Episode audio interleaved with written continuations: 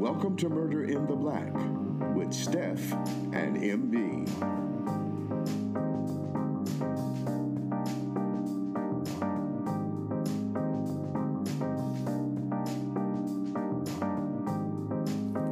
Welcome back to Murder in the Black. It is your host, Steph. As always, I'm honored to be back with you guys. We have a lot of announcements after like weeks of having none. We have a lot. But I want to honor your time, so I will save the bulk of our announcements until the end of the episode. But very quickly, today is a bonus episode and it is Black History Month. So we have a lot of bonus content for you guys. So if you're an OG listener, you know that simply means that we have an episode like today where it only features myself, and then we'll have episodes where it features MB. And of course, we're still a dynamic duo. We're never breaking up. No Destiny's Child stuff over here, girl. So we want you guys to continue to listen. We hope that the bonus content makes you feel good and gives you a chance to interact with us individually. So let's get into our crime case for today. I've entitled today's episode Manipulation Leads to Death. Our episode takes place in San Diego, California, 1992. We catch up with Joy, and she's a teenager. She's an outgoing teen. She is fun loving. She's a free spirit.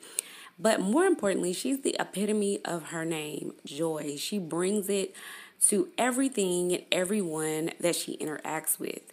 But I think the most quirky comparison that I heard about Joy's personality was that she had a Velcro personality in that she just pulled you in.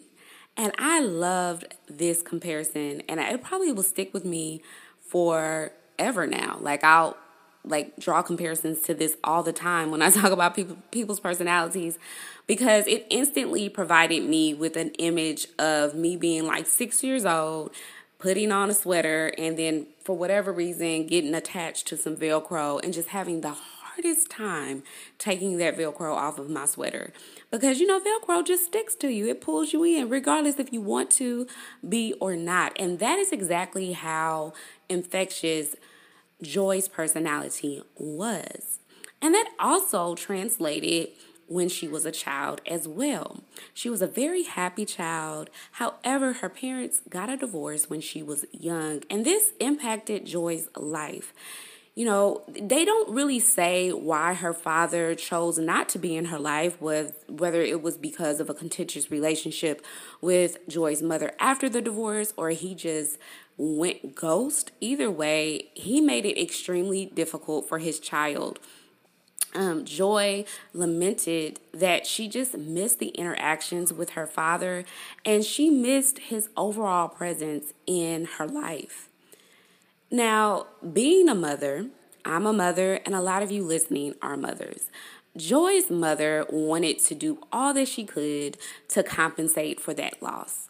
So she made sure that she gave her daughter special attention. And as a result of that attention and that intentional time with Joy, they built and solidified a bond that would translate throughout their lives.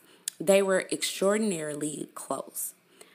I would say that Joy, in my humble opinion, was a little bit different than most teens because at the age of 15, she went to her mom and told her, Mom, I want to join the church. And she was seeking a couple of key components in order to join a church. She wanted to make sure that she was able to get the community that most churches provides. But more importantly, she wanted a spiritual home and she also just desired to have a spiritual mentor. Now, a spiritual mentor is basically self explanatory, right? But I think there's another popular phrase that people use nowadays that I've heard and they don't say spiritual mentor, they say spiritual father. Now, walk with me. A spiritual father is not necessarily it's for everyone. It's not necessarily just for someone who hasn't had a father in their life. Like you could have a father, but you could also have a spiritual father.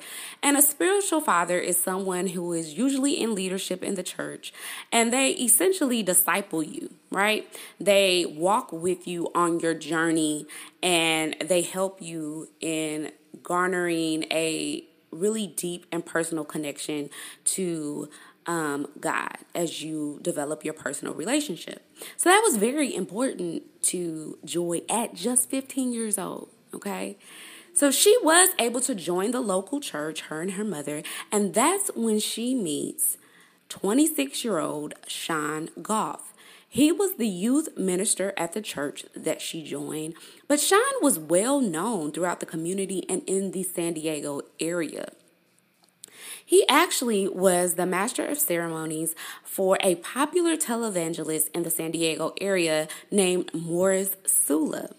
So essentially, what Sean would do is he would go or, you know, go and be on this tele- television program, but he would be the person who would announce things, announce the host, you know, tell you things at the end of the program. And he was able to receive a lot of attention. Now, Sean's career was taking off. He was a youth pastor, also doing the emceeing for Morris Cerullo. And so his career in the ministry was pretty much taking off. Now, for just a brief moment, I want everyone, girls and guys, to just, or women and men, girls and guys, same, same, all the same thing I want you guys to just go back in time with me to when you were about 15 to 17 years old. And you had a schoolboy, schoolgirl crush on that one teacher or that one coach who just got out of college. I know y'all know, I know y'all have been there because I was there. And at 17, I had a coach that I really liked. He had to be about 23 years old. He was new, freshly out of college cute guy. And, you know, I just had a schoolgirl crush on him. I would, you know, smile at him a little bit more, you know, you know, just do a little extra. But it never went past that. And for Joy, she had these same school crush feelings on her youth pastor, right? And it never went past that. At least she never told him directly, hey, I have a crush on you, you know. It never went past that. It was very innocent. And I also think that anytime that you know you have somebody who's really into something that you're pursuing, that's all that's also attractive, right? Like just regardless of power dynamic, that can still be attractive, right? So it was this school schoolgirl crush she had on her youth pastor Sean, but then Sean, as time goes on, Sean takes an ex- extra interest in her. Like, you know, eh, when she goes to youth activities, he is staying behind and talking to her and making sure that she understands everything, asking her if she needs extra help. He wanted to make sure that he made her feel special. So, that mentorship, that spiritual father, that spiritual mentor that she so desired, that was essential to her joining this church, now she was getting it. She was getting that attention and it was it was it felt good, right? And then he starts, Sean starts to encourage her to come over to his home and meet his wife, which his wife was a homemaker and they had a young son. And so, what she would do is she would go over and they would actually have Bible studies all together. Sean, his wife, and you know, their son would be there. And then on occasions, she would be the babysitter for them when they would go out on date nights. And she maintained this schoolgirl schoolgirl crush, but really, it was starting to blossom into like a second family for her because that family that dynamic that she desired that she wanted that family unit that she really wanted when she was growing up with her mom and dad, it didn't exist. But now, as a teenager, she was seeing what it could have been. And she was now a part of their family. You know, she was doing Bible studies with them, she was taking care of their son. It was all in the family. And also, her mother approved of this mentorship. Her mother was totally fine with it. She totally felt like everything was a okay. Joy becomes older, right? She started off at this church at 15 and she's getting older. And although she really does look at Sean and his family as a second family, that crush really never wavered. It always was maintained. And in 1996, Joy graduates from high school. And this is when Sean tells Joy that he has developed romantic feelings towards her. She, you know, affirms that she also feels the same way, but, you know, how could this even possibly work? He was married. She actually loved his wife and liked her and was involved in his child's life, you know, and it went against their beliefs to have an affair. I think that it's very interesting that Sean decided to wait to tell her in 1996 after she graduates that he has romantic feelings for her. That wasn't a coincidence because I don't even believe in those. That definitely was intentional. And he most definitely groomed Joy. I know y'all agree. He groomed her from the beginning and he chose the right time, quote, end quote, to reveal his feelings about her, right? So Joy graduates and he's starting to make more and more advances, even though by this time he's told her, you know, I like you, I have romantic feelings for you. She's affirmed her romantic feelings for him, but it's just kind of like, well, what can we do with that? We now we can't do nothing with it, right? Or can we? So what ends up happening is he starts to initiate more romantic feelings, starts to, you know, flirt just a little bit more. And that's when he tells Joy, Joy, I want you to join our family. And she's like, What what what are you talking about? And he says, I want to marry you. I literally want you to become my second wife, live in our home. And so she just has so many questions. Like, Number one, sir, like our Christian beliefs don't even affirm this type of lifestyle. And what are we going to do with that? Number two, you're married to someone else. Does she even get down with this? Right? So he starts to add, answer her question. He says, Well, look, listen, at eight years old, God came and told me, you know, whenever people start talking like that, I, I, I'm very leery I'm very leery. My ears perk up and I'm skeptical. And he said when he was eight years old, God came and told him that he was supposed to have more than one wife. Now, while he was not affiliated with people like Mormons, because Mormonism um, affirms and allows for people to participate in polygamy, he wasn't affiliated with them. He just felt like God told him this. And so, although he doesn't agree with the Mormons on anything else, he does believe that he should be allowed special privileges to have more than one wife, right? He also tells her, hey, my wife is cool with it. Like, you're good, okay? She's all right. She loves you. She's cool with you becoming a second wife. You're good, okay? So, Joy is now going from this being such an unimaginable situation to slowly being okay with it, right? Because you have to keep in mind, he was not only her youth pastor, he was her spiritual advisor that she really looked up to him. So if if he's saying the guy came and told him at 8 years old it's okay, you know, he's he's manipulating her because she trusts him just emphatically without even thinking. But not only that, now his wife is on board and she loves his wife already. She's already built such a good rapport with his right wife. It's like, well, if she's okay, well, maybe I can be okay. But what she finds out is that he actually met his wife, Sheila, as her youth pastor. So he has been using this power dynamic, right? And grooming young women and eventually asking them to be his wife. I mean, okay, I'm not gonna do it. But but you you guys just know I want to say something right here, but I'm not. I'm gonna keep going. So obviously there's there's a routine here, but Joy is young, Joy is naive, and Joy is not aware of the heavy manipulation that is taking place. So, although Joy was resistant, now he has persuaded her, he has manipulated her, he has done all types of tricks and flips. And now polygamy just doesn't seem like the worst thing in the world. Because after all, she loves him. She loves Sean. She has known Sean since she was 15. Now she's 18 and and just it just it seemed right.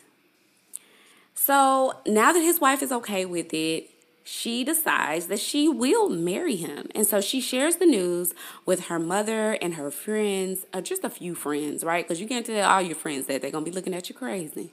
So she told just a few close friends. And Joy's mother was against it. Joy's mother did not want her to marry Sean.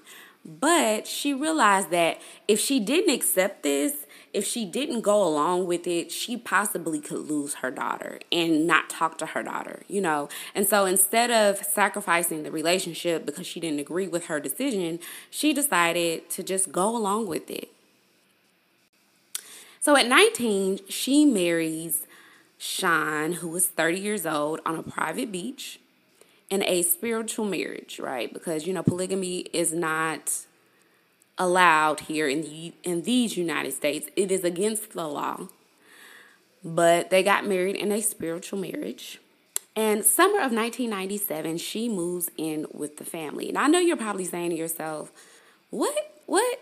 Like how is this all going on?" And they're attending this church, right? Not only that, they're living, they live in this neighborhood where people are, you know, you know, people are nosy, and I'm that nosy neighbor. Like so they looking and just I didn't even mention this yet, but you guys need to know that Sean and Sheila were white. And the only reason why I feel like that is super relevant to this story is because Joy is black. And who is this black girl who's at, you know, Sheila and Sean's house all the time, going in and out the residence? You know, like you you this is gonna bring attention right to the family dynamic. It's going to bring attention to even the the church dynamic that it exists at their church that they attend. People are going to have questions. But they were able to kind of like easily just say that she was the nanny you know because Joy had been over their house for so many years, going in and out, taking care of the baby, actually babysitting their son that it was just easy for them to say, well, Joy is just our, she's just our nanny. This is our nanny. So they were able to keep up the appearances that were extremely important to everybody. Like everybody needed to keep up the appearance. Joy was okay with being known as the nanny, and they were able to move forward in this, you know, in this craziness as far as I'm concerned. So Joy is the young and hip wife. You know what I'm saying? Like she has now moved into what Sheila probably was at one point for Sean, but no longer is. You know, you know, once you've been with somebody for a little while, you know, you get older, right? Uh, people get used to the things that you do and the clothes that you wear. But now he had a beautiful black queen on his arm, you know, and she was hip and she was fun. And Sheila was having problems like really adjusting to the new family dynamic, as you can imagine, right? And initially, where Sheila and Joy got along, they now they they no longer were getting along, right? Because it's easy to get along with somebody who are who is transient, who comes in your house, visits for a couple of hours, takes care of your baby, and then they go by their business. That was not the case anymore. She was around all the time. But not only did they have to get used to that, but now Joy has to get used to who Sean really is outside of this persona that she has seen throughout the years, just solely at church, or even the home dynamic is not necessarily who he really was. And Sean was he had a lot of misogynistic beliefs, as you can imagine. Like that kind of goes hand in hand with polygamy. I mean, I'm just saying, just saying. Um, he misused scripture to manipulate his wives and to, you know, make them believe that they had to do certain things because of what the quote end quote scriptures say. He would manip- manipulate them to his liking and to his ideas that he wanted to make sure were in line, right, with what he believed. Now, initially, what attracts most women to polygamy? I know a lot of people feel like, well, why would you even want to be in a polygamous relationship? Why is that attractive to anyone? why is that attractive to anyone? Well, what I hear and what I research, and then I also watch um, or used to watch the show Sister Wives, which is a reality show. And what a lot of those women say is they say, well, you know, it's just the ability to have the shared responsibilities. Like, I don't have to just be responsible for chores, laundry, um, cooking, you know, all the household chores is not all falling upon me. Now I have a sister, a best friend. to share these said chores with. And we can now get everything accomplished, and I won't be so stressed out. I won't be so burdened um, because I have a sister wife to help me with these responsibilities. And also, I'm able to cultivate a relationship with her and really have a best friend out of the relationship. And y'all, I watched Sister Wives, and let's just say Kody doesn't have a whole bunch of sister wives no more because them women caught hip to the manipulation that is in polygamy and they left. Okay, so that is a side note, but a relevant side note. Okay, and this is what was initially very attractive for Sheila. Okay, Sheila felt like now I can have somebody help me share the responsibilities and the all the things that I do in this, you know, relationship. I now can share them with someone else. So the relationship is very kind of it's an easy, shaky, to say the very least at first, initially. But they start to get a rhythm, you know, and Sean is very controlling.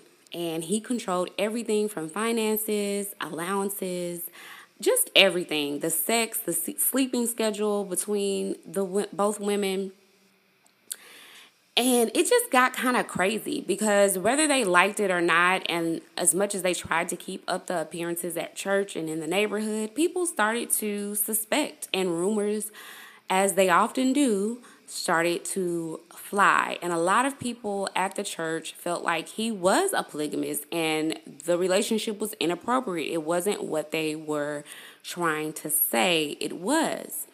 So he ended up resigning from that televi- tele- evangelist job I spoke of before. And everybody in the community slowly started to disown him.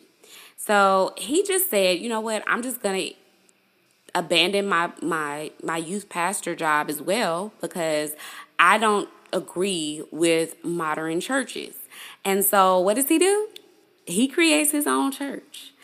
And he starts the church of Christian polygamists he starts to link with other people underground who share a lot of the same beliefs. He starts a website and he just becomes the leader of that group. Okay. So he's the pastor of the group, he's the leader. He says, whatever he says goes. Okay.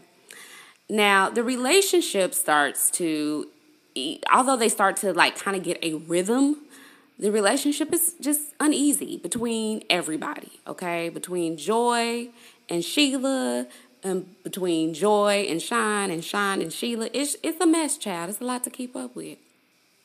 And when Joy is 21, she actually finds out that she's pregnant with her first child.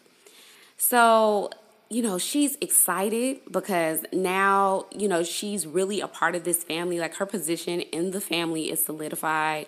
But he, Sean, is still very involved in this church of Christian polygamists. So he arranges in person meetings with people on this forum that he has, and others are, he's very charming. And so people are very impressed by him and what he had to say and some of the ideas that um, he was presenting at these in person meetings.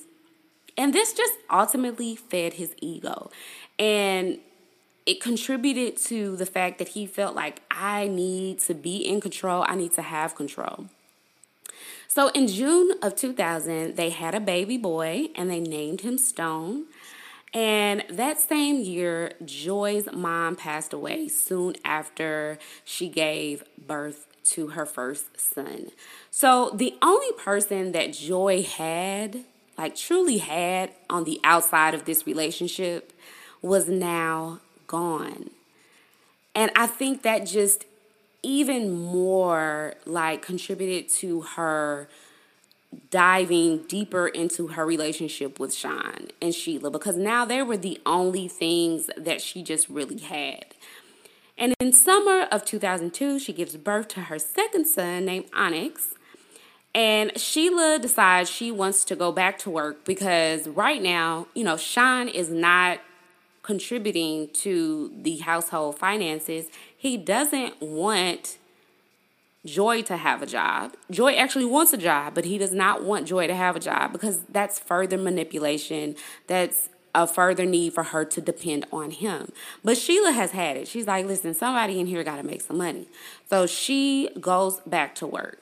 Now Sheila become not not Sheila, but Joy becomes the stay-at-home mom that Sheila once was.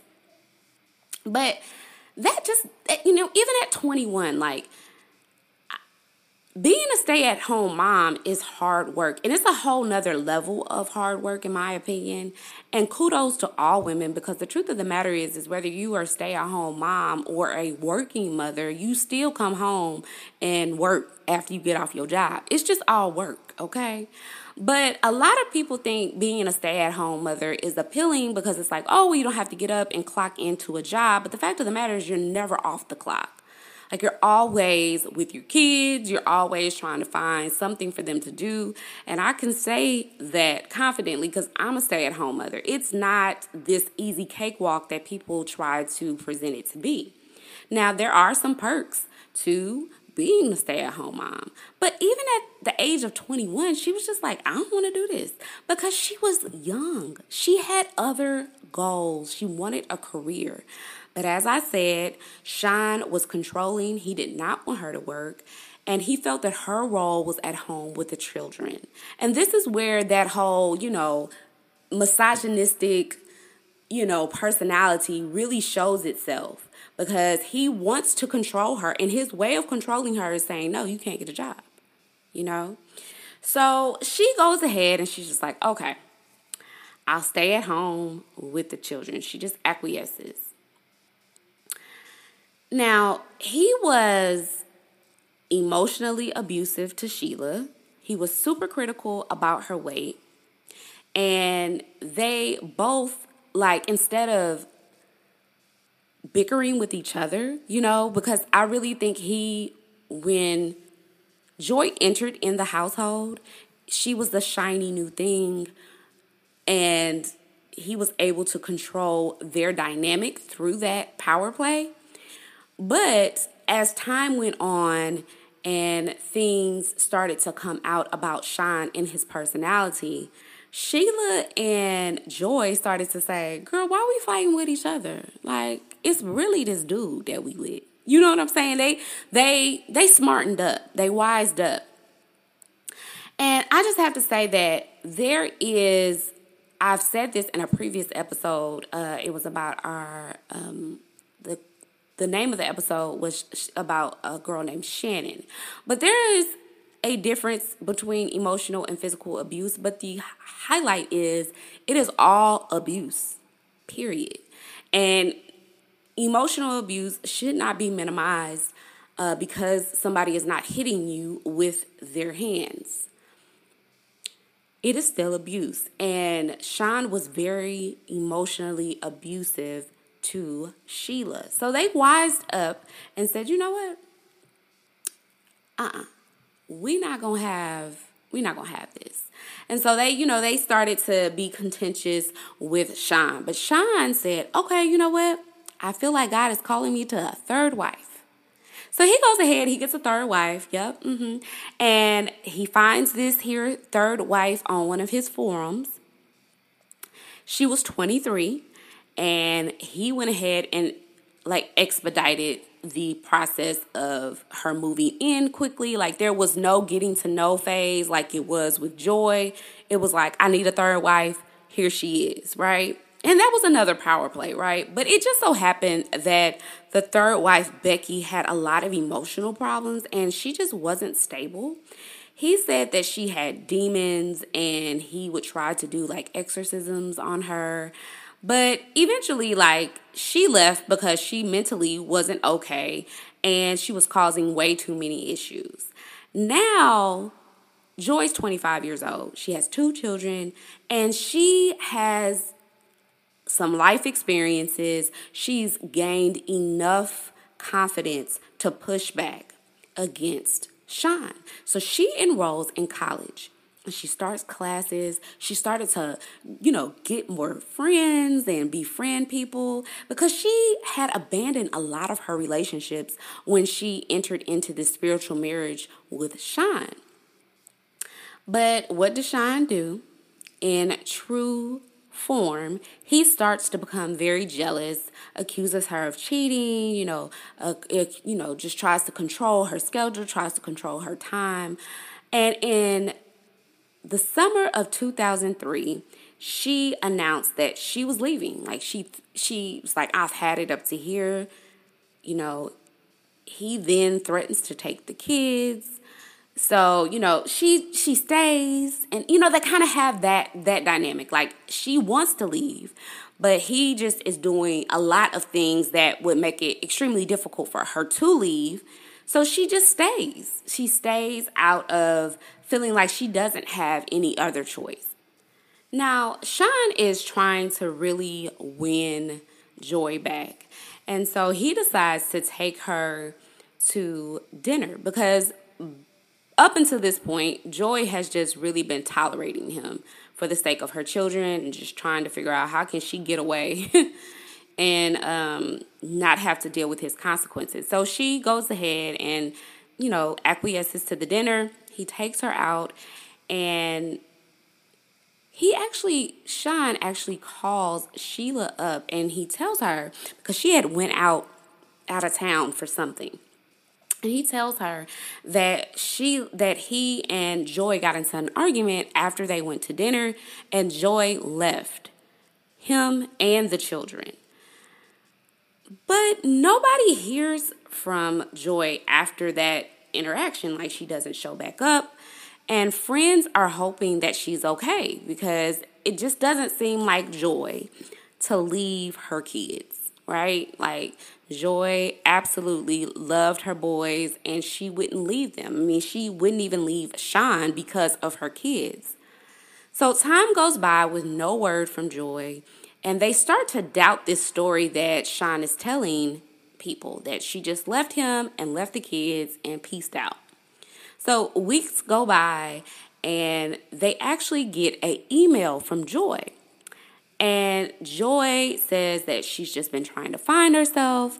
And she sounded angry in the email when people would respond back to her. And they would, you know, say, Are you okay? Where exactly are you? And it just, her responses were angry and it was not her personality at all. So eventually, Joy just goes cold. She just stops responding to people via email. So the so friends are like, this isn't right. We're gonna go ahead and call the police and file a missing persons report. So they do. And so police go and talk to Sheila and Sean. And they say they don't know. You know, she left voluntarily. Sheila says, Hey, listen, I was out of town, just to be clear, but according to my husband, you know, she left voluntarily. So they start to search the house to find clues. They go to Joy's room, which was completely empty. And Sean said he got rid of all of her belongings because he was angry that she left, that she left him and that she left the boys. But they believe that foul play is at work and that more than likely they may be looking at a homicide, but they just did not have enough evidence against to corroborate that, right? So they're trying to figure out what is going on. So Sean actually voluntarily comes down to the police station one month later because the case has gone cold. They can't find any evidence of where Joy is. And after one month after her disappearance, he comes in and he admits that he killed Joy, but he didn't murder her. That's what he said. You know, I think when you are, I think it's important to note what words he used, right? Because I think when you come in and tell the cops, I killed this person versus you know, I murdered this person. I think you're trying to use semantics in your favor so that you're able to explain exactly what happened. Okay, so he tells police this, but he immediately ends the interview after saying this. Like he provides no explanation surrounding the death of Joy. He just says, you know, I killed her, but I didn't murder her. Now I need my lawyer. What? Okay, so the police were like stumped. Now, the community is in absolute disbelief. The man of God that they thought Sean was, now they're meeting the real him. The serpent has came out to play. And they couldn't believe that he was capable of such a violent act. Now, I have to quickly talk about why we as society take this moral high ground for pastors, preachers, teachers. I mean, just people who are of notoriety in our community who carry this title, right? I just think it's, I don't think it's fair that we give them all of that power. We have to know that these people, clergymen, pastors, political figures, they are all mere men. And as I like to quote a lot of people who say to me, they're just a man they put one pants leg on just like I do. And I do think they should be held to a standard.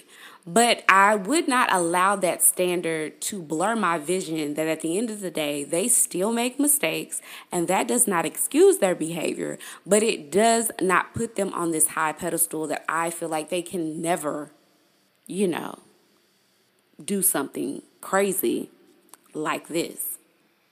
So, because the police don't have a body, they go ahead and give him the lesser charge of obstruction of justice because they can't necessarily provide her body, right? So, they put him in jail for obstruction of justice and then they go back and, with the permission of Sheila, search the home again for a second time.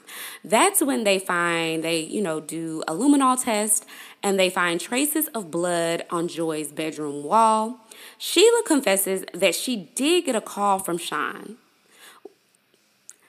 She said that he told her that there would be blood throughout the house and Joy got hurt, but everything was okay right?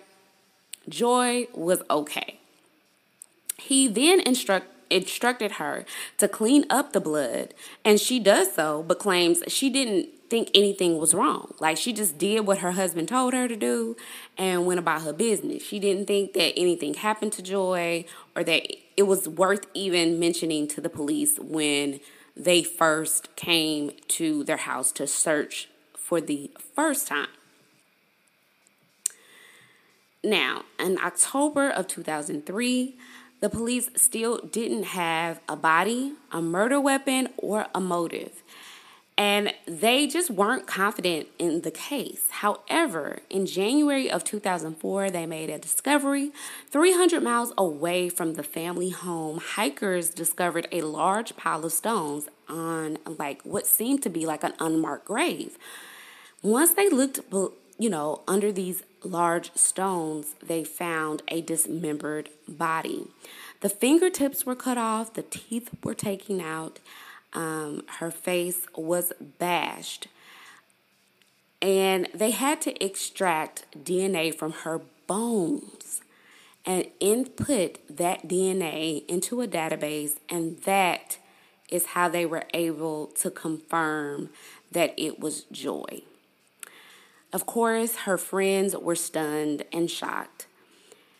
And so a lot of people wondered was Sheila an accomplice? But she wasn't. They really believed that she was just a casualty of Sean's manipulation. She did exactly what she was told. She was brainwashed into believing whatever he told her, and she was ruled out as an accomplice. On his computer, they actually found the emails that he was writing to Joy's friends. So it turns out Joy was not sending those emails. So her friends suspected correctly that that just wasn't her, didn't sound like her. And in June 2006, her trial began. Um, the prosecutors alleged that after dinner, they got into an argument because Joy finally told him that this wasn't going to work and she was going to take her boys and leave. That's when he stabbed her multiple times to the chest and torso. He pled self defense because that is just so convenient. He claimed that he wanted Joy to leave, and that's when she snapped.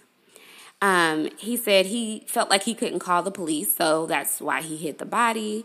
And he did that for the sake of his kids, and he decided to dismember the body for the sake of his kids. Yeah. After three hours, the verdict was read. He was indeed guilty. Um, they convicted him of first degree murder, and he received 25 to life in prison. Sheila moved forward with her life, and she actually moved from that San Diego uh, community. And she felt free from Sean. She finally felt like she could, you know, live her life. While in prison, Sean renounced polygamy and, you know, he says and still claims that, you know, he didn't have anything to do with the murder. Like it wasn't a murder, it was self defense. Sean's brothers are raising Joy's two sons, and it is unclear if the children know the details of what happened to their mother. And I do believe that Sean's brother is still in contact with him. So that's the end of the Joy Risker story.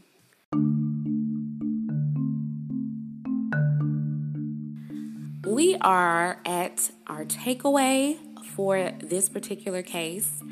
And I always try when I do solo cases to kind of just stay on the case um, throughout the episode. And then when we come to takeaway, I like to give you all the little nuances that I wanted to talk to you about inside of the episode, right? So, my takeaway for this case is that people unfortunately, I believe that Sean was a narcissist. And I believe that he also was a pedophile. And he groomed Joy, he groomed Sheila, and he preyed upon them in an environment that most people find a lot of safety in, which is church. And I believe that he made a conscious effort to get to know Joy and Sheila, to identify areas which he could prey upon. And for Joy specifically, because we know her story, we know her background, Joy was insecure about her relationship with her father. She craved a father, she craved a relationship with someone who would honor that position and not manipulate it not tainted with with um, sex or you know feelings and emotions. She wanted somebody who would honor that and give her what she really desired, which was a relationship with Christ. And instead, he used that desire to manipulate her in multiple ways through her age and her just being naive, right? He manipulated her through her desire to get to know God and get to know Christ in a deeper and a more intimate way. he manipulated the fact that she really craved and desired a father figure in her life. And he used that all to groom her into this woman that he wanted her to be. So that he could finally say, when she was 18 and graduated from high school, hey, I like you. I want to be with you. We're supposed to be together. I've always, you know, I just developed these feelings for her, or for you, I should say. And unfortunately, it's important to understand that these pedophiles and people, they're in our community. They're the scary monsters, but they're not underneath our beds. They are alive in the safe spaces and the safe crevices that we hold sacred and dear. They're inside the church. And I think as parents, we need to be aware that this is out here I think that there is nothing as there's there is no such thing as being overly cautious, right? It's okay to um you know, somebody say, "Oh, you know, I really want to mentor your daughter. I really want to mentor your son." For you to be all up in their business and be like, "Okay, what does that mentorship look like?" No, they cannot come to your house. That's not appropriate. I don't care if we I don't care if you are a pastor at the church. Inappropriate. Call a spade a spade. And I think because that father figure, and I don't even think, I know he targeted Joy um, because she did not have that father figure. Because I guarantee you, had she had a good father, who was in the home, he would have never ta- taken a special interest into Joy because that dad would have been right there as the protector, guarding his daughter. If he was a good father now, emphasis on good father, he would have been making sure, like, no way, no, that's not going. No, no, that's inappropriate. Why does she have to come to your house to have Bible study? Mm-mm. No. No, because I think they that pedophiles target single mothers. Like it, that's that's a known fact. So, you know, it. I just think it's important to be on your guard as a parent to be on your guard. And I think there's some other semblances that we can talk about and t- have like another takeaway from, but I think that's the biggest takeaway here is that protect your kids. Protect them. Be looking out for people who prey on children. And you know, vigilant is the word of the day. Overprotective is the second word of the day. We have to really guard our kids and do the best that we can, right? Like, we can't do everything. These kids ultimately belong to Christ, but you know, we have to make sure that we are guarding them in the best ways we know how. And when you know to do better, you should do better, right? And I feel like in today's age and time and in society we're in now, I think we are in the information age. We know a lot more than what we knew back in the 90s. Amen. And we hope that, that we know a lot more in 10 years too. But we know a lot more about the word and having the vocabulary grooming. And we know that definition. We know what that can look like. Okay. And unfortunately, Joy finally got the confidence that she needed that maybe had her mom still been alive, her mom would have been able to help her easily transition out of that that polygamous lifestyle or hell that she was going through. But her mother was deceased, and all Joy had was joy. Literally, that was all she had. And Sheila was brainwashed too. You know, for a second, for a brief second, I was like, "Was Sheila? Does Sheila have something to do with this?" But you have to keep in mind that Sheila also was young when she met Sean too. Like, you know what I mean? Like Sean just was just brainwashing chicks. That's what he was doing. So I really believe that she really felt, as crazy as it may seem, I really believe she felt that, you know what? He's telling me to clean up this blood. I need to clean up the blood. And I think Joy's okay. Because why wouldn't she be okay? You know? So that is my ultimate takeaway. I think I said my piece about like, you know, the moral high ground that we apply to um, men in power or leaders in power. They don't even have to be men, just leaders in power, period. And I think we should be very careful about doing that as well and having a very realistic perspective about these people who are in power. Period. They are mere men, and a lot of them are evil. That's just the truth, okay? That's just the truth. All right, I hope you guys have enjoyed this particular episode and this takeaway. Let's hurry up and get into our announcements and our updates.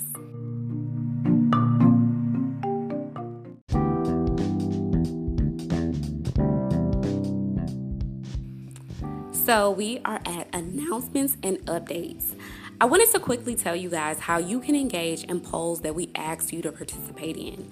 Last week on our Armstrong Family Faith Football and Faith Family and Football, we asked you to engage in a poll. And I realized I didn't really give a whole lot of directions or information on how to do that. So, whenever we hold polls on Murder in the Black, we are uploading those polls through Spotify. Now, I know that a lot of you are committed to whatever platform you listen to us on, and I'm not asking you to stop and go over to Spotify and listen to us over there. But if you want to participate and engage in the polls, what you will have to do is go over to Spotify, click on the episode that has the poll and scroll down to our show notes and you will see the poll. You're able to vote in it as long as you are, you know, logged in on Spotify like as a member. So that is how you're able to participate in the polls. But last week's episode was very interesting, and we just want to thank you guys for all of your engagement.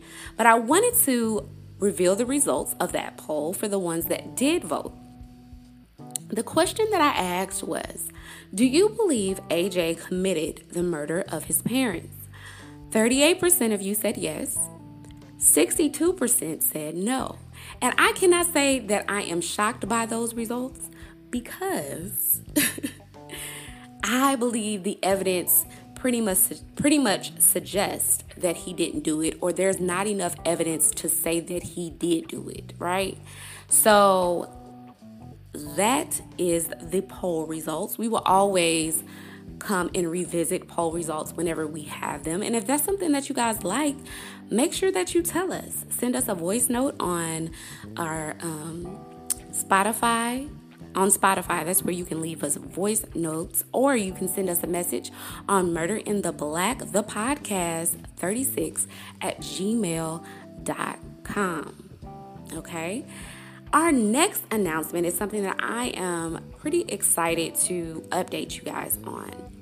Last season, I did a case entitled Andreen McDonald Dreams Turn into Nightmares. And in case you guys want to go and check that episode out, it is season 2, episode 11. And last Friday, my mom sent me an article about this case. Because if you listen to that case, I told you that um, her husband was awaiting trial and he was actually out on bond.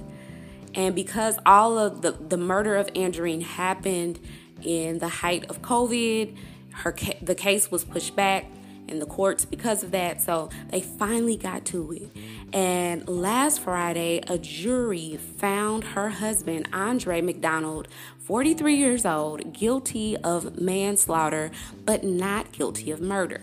And here's why they didn't find him guilty of murder. Andreen's case was a little complicated by the fact that only her bones were found after more than four months, four months of searching. So it prevented investigators um, from determining precisely how she died. And because of that, they had to convict him of the lesser charge. Now, McDonald must serve half of his sentence before he's eligible for parole, and manslaughter is a second degree felony punishable by two to 20 years in prison. So, you know, he was convicted, he hasn't been sentenced as of yet.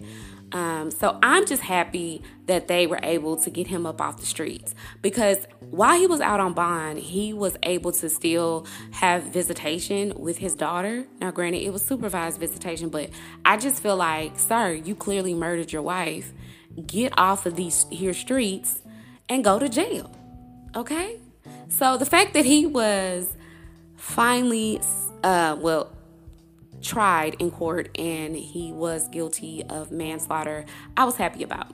It is sad that they couldn't get him on the murder charge, but I mean the law is the law, so we have to we have to be okay with that, you know. We got to go by the law, right?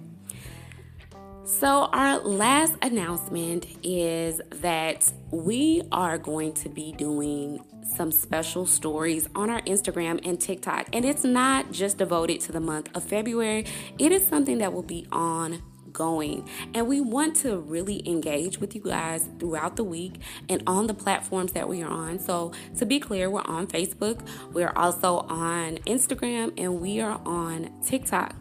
Now, I have entitled this segment or the segment that I'll be doing that I've already started story time with Steph, and it is at minimum, at maximum, I say, uh, two parts. It's only a two part story, and they're three minutes long each. Sometimes they're under three minutes. But it is designed to give you like a quick story so that you're able to engage with us during the week. Tell us what you think about the case that we presented or that I presented us on our social media platforms. Follow us, subscribe, and make sure you share episodes with your friends and family. We'll see you next week. This is Murder in the Black.